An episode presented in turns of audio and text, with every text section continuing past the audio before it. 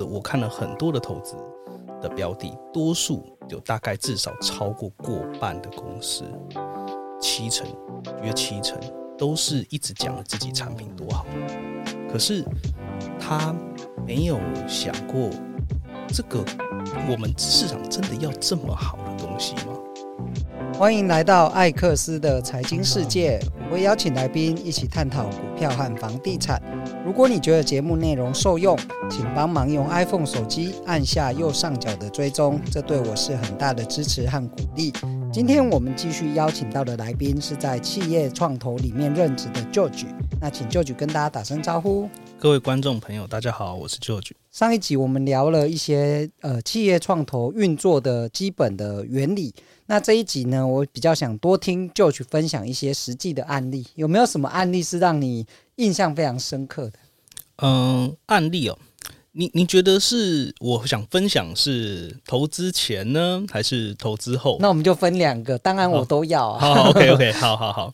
在投资前的话，很多案例哦，我觉得比较印象深刻的就是公司在一开始，而且因为多数的投资人。我们都会遇到一些看起来诶蛮新颖的公司，有时候会觉得诶这个人是感兴趣的。像我曾经拜访过一个呃呃一个算是一个团队，技术团队，他们整个整个团队都是哈佛、Stanford，然后在台湾吗？在台湾，哎，在新竹，然后他们几乎都是我们所知道那种我们说。M 七就是 Magic Seven 这样子的这种学校，哦，常春藤的名校毕业的。但是我在拜访的时候，我发现他们一个小时的时间有大概二十分钟多，甚至快三十分钟，都在介绍他们的团队的人的背景。可是我我还不知道这间公司到底在做什么。那我知道哦，后面我就不。插话说：“诶，那我们想聊一下说业务的上面时候，就他反而就变得比较呃比较比较，我觉得可能在之前的那个前半小时来说，自信上面就稍微的弱了一点点，就会觉得说他开始比较保守的去评估这个业务。那我在进一步的询问以后，发现诶，公司其实他们已经亏了蛮多钱的，那也。”商业模式上，客户其实也没有有显著的效益，那也还没有明确的营收，你就会发现说，诶，这个就会是我觉得诶蛮好的一个一个这个，我有时候会拿来当做一个例子，就是说，其实我觉得创业的时候，我们要去想的，我那时候也建议他，就是不是一直看着自己的过去或者自己的。而是我们创业当然是要去对着客户嘛，所以我们要想的是，反而是我觉得是客户要什么，有客户确认市场的需求，而且是实际的需求，有订单再去创业。如果因为很多的我看了很多的投资的标的，多数有大概至少超过过半的公司，七成约七成。都是一直讲了自己产品多好，可是他没有想过，这个我们市场真的要这么好的东西吗？不是说这个公司它的产品诶不好，是说可能不需要这么好。多数公司是我们其实要的没有要那么多东西，我们只要用能用的。对于客户来讲，就像我们只要我上一集有讲到，就是说我们今天要买菜。其实，多数的妈妈并不是要吃到多好的有机，然后它的履历，然后多强的东西。我们只是要做一道菜。所以，我们今天投资也像买菜一样。我今天要买东西，就是要为了吃东西。我今天那，所以今天这个东西我们在乎的，不外乎就是这个东西好不好？OK，到值了，OK 了，就是价格嘛。所以价格 OK，品质 OK，我就会买。所以。他其实没有到说一定要到多好的介绍，甚至有人来跟你特别讲这个在哪里种植的，这样多好。对他，所以我觉得这是呃我在投前有一个蛮、欸、印象蛮深的一个例子。那你有被骗过的吗？当然发现他乱讲的。这种太多了，太多了。通常乱讲都是哪里乱讲？财务数字造假不太可能吧？因为滴滴就会滴出来的吧？坦白讲，财务数字造假的，呃，我我不会讲说到造假啦，我会用包装来形容他们。就多数人会用包装，比如说我们会说他赚钱了没有？他会说哦，break even 了。但 break even 可能是呃去年或前年 break even，但今年就是就是没有嘛。对，就是讲话的技巧，而且可能是那去年也可能是不是年底哦，是某一个月有 break even，所以整年他去年还是亏钱，但是他会毕竟都会把公司我们的理解，公司都会想把最好的展现出来，所以他会多少会包装。但是我我觉得反而是找投资人的时候，我们更在乎的是他能不能够。很坦诚的说，他自己现在是亏钱的。对啊，因为这滴滴的时候就一一见光死啊。没错，对啊。所以，呃，能够坦诚的投资人，我想多数比较能够得到投资人的心青睐，因为赔钱不要紧。但是我们就算其实多数就算是投一般的投资人，只要这间公司赔钱，我们还是希望愿意跟他保持合作，因为他坦诚，我们会想要找介绍那些。诶，不看赔钱公司的那些天使人来帮助他，所以坦诚，我觉得是在所有拜访跟认识的时候最重要的一件事情，这是要有信任。对，这里我要提醒新创公司们，就是这些创投都是老手，都是很专业的，不管是投资经验上，或是财务的滴滴，或者是对行业的的了解，其实都比你想象中的还要深厚，甚至是有的创投会去对。你的竞争对手拜访，甚至是你的主管，他们都会有管道去接洽到，所以千万不要想说要数字乘以二乘以三，我觉得就是老实说就好，因为最后总要走到那一关呢、嗯，对，这个也可以说就是有很多，其实我们在新闻上看到的公司，多数都会说他们诶发展的很好，那那些其实我们也不太听，主要就是。其实，因为只要比如说他说他发展的好，我们就其实这个因为业界很小，我想大家都在工作的话，你其实最快就是会问一些朋友。那刚好你的朋友如果就是认识他们，甚至就是他们的供应方，我们就会去问说：诶，那他有没有这个订单啊？或者他量如何啊？评价如何？就像呃，这这举个例子哈，就像这个概念，就像是当我们今天要面试，我们今天有面试。一个呃年轻人，我们一定会去问说：“哎，你认识他吗？”如果他说：“哎，他是哎，比如说这刚好是刚好是你的学妹或学弟，或是哎，那你就会去问一些其他学校的人老师说：‘哎，他在学校的表现如何？’这很正常。我们拜访公司就像是面试人一样，就会去哎去互相的 reference 了解他们的想法如何。”那投资后有没有什么让你印象深刻？突然业绩大幅成长？当然，当然，这个呃，投资后多数啦，不是多数没有大幅成长的，反而多数我我觉得我自己的经验呢，我可能我多数都是在解释为什么财测目标没有到，因为多数公司都会把自己最好的一面展示出来，那能够做到。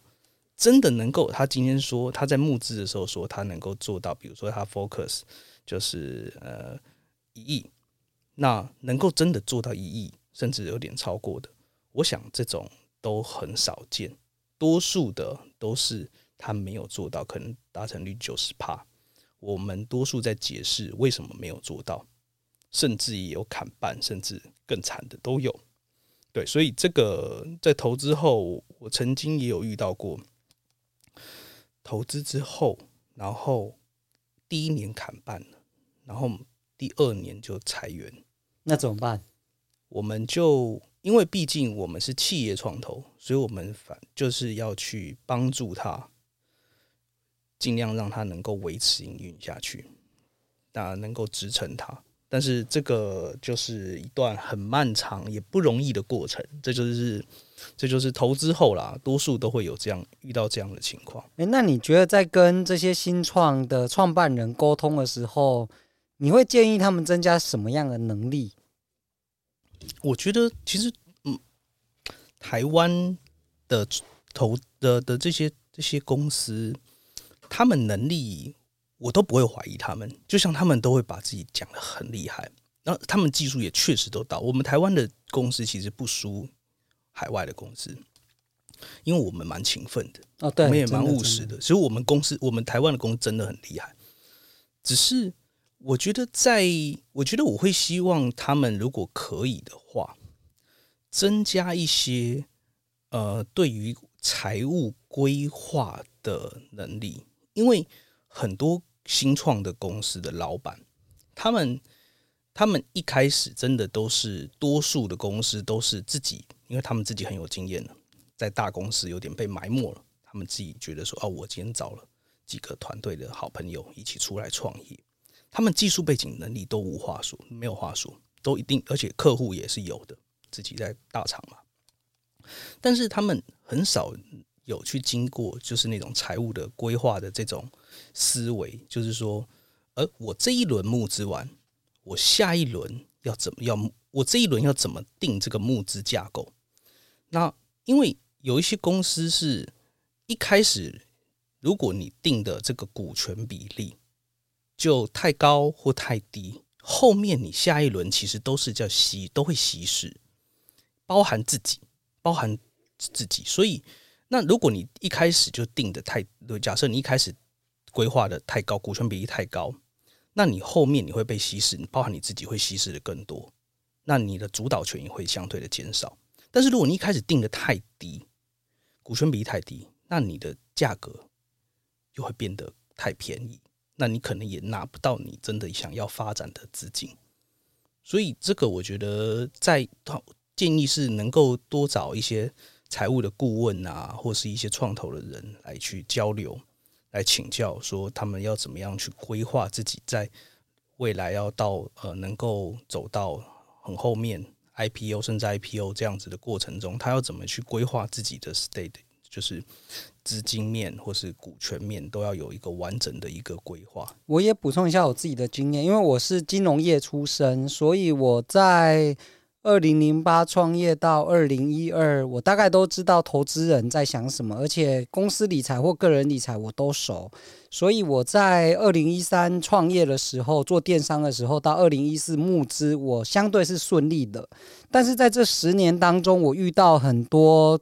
企业的新创的创办人，其实就像旧局说，他们可能都是在，要么技术很强，要么就是超级会销售，业务能力很强，但是他们在财务这一块可能都不太了解，甚至对创投或投资人有一些误解，把它想成很负面、很怪兽要来吃你。其实没有，就是创投也想希望能够赚钱，所以应该是大家一起要变好。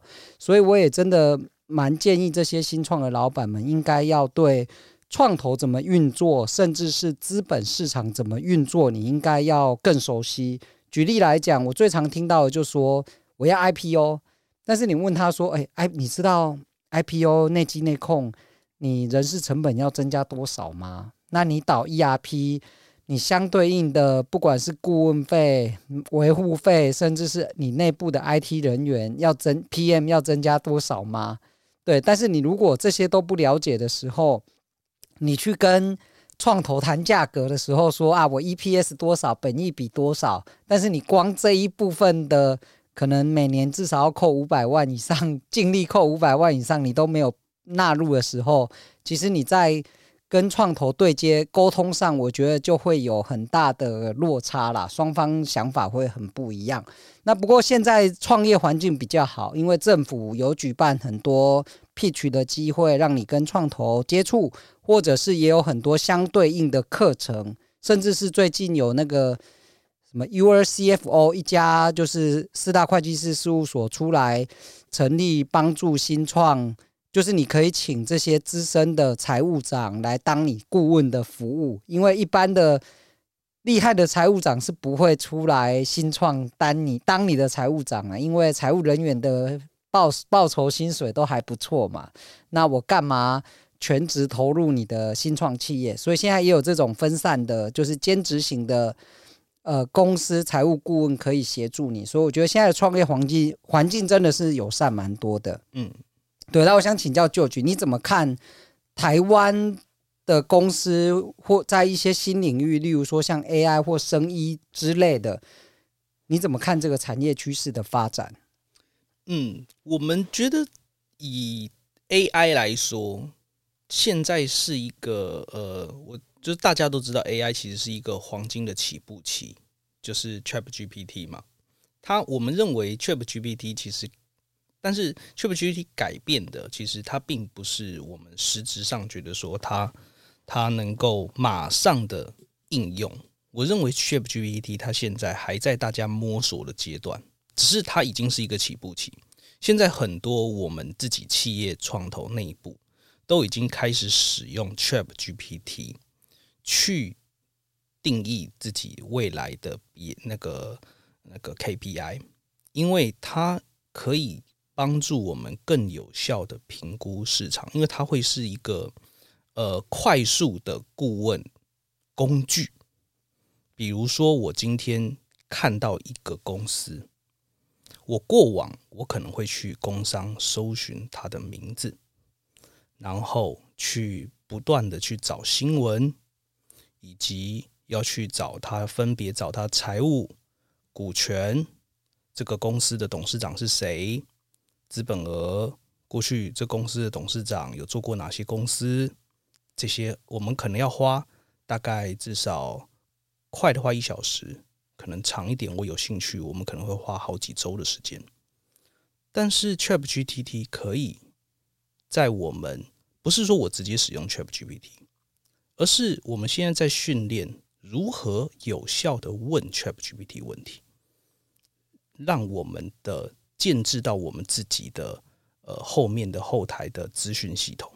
那我可以之后搜寻这间公司的时候，其实 ChatGPT 会自动的帮我把。所有我刚刚要的东西全部展现出来，然后整理成一个 one page 的一页。对，那你觉得，因为 AI 有分软体跟硬体嘛？硬体一定是电子大厂的天下嘛？嗯。那在软体的部分，你觉得还是一个好的创业的机会吗？还是说，因为 ChatGPT 太强大了，或者是说，我就用它的 AI，然后应用在台湾的？实际的应用做这样的服务，你觉得哪一种会是比较有机会的？我觉得 AI 的软体，其实台湾，如果你如果因为硬体是会有成本，其实要砸很多钱，我们都不建议。我坦白说，我不建议，呃，没有资集团资源的的人去创硬体啊。但软体的话，现在其实还有很大的蓝海市场，在很大，还有很大的市场等着去做。我我认为这一个市场其实远超过新闻上面大家的想象。可是做 AI 不是要用大量的资料，然后大量的工程师，而且薪资都还蛮高的。那没错。可是你面对的是像 ChatGPT 在美国发展起来，然后台湾直接应用就好，为什么你觉得还有机会？它是一个很大的对手。没错，就是现在其实这就是刚刚你提到的一个我觉得最关键的事情，就是资料库。就是资料库，台湾其实现在 AI 最需要的问题就是 AI 需要资料库去串 ML，就是 Machine Learning 的模型。可是资料库现在是都被分散的，虽然我们现在有区块链可以去做资料的加密，但是有很多的资料库其实没有被活化。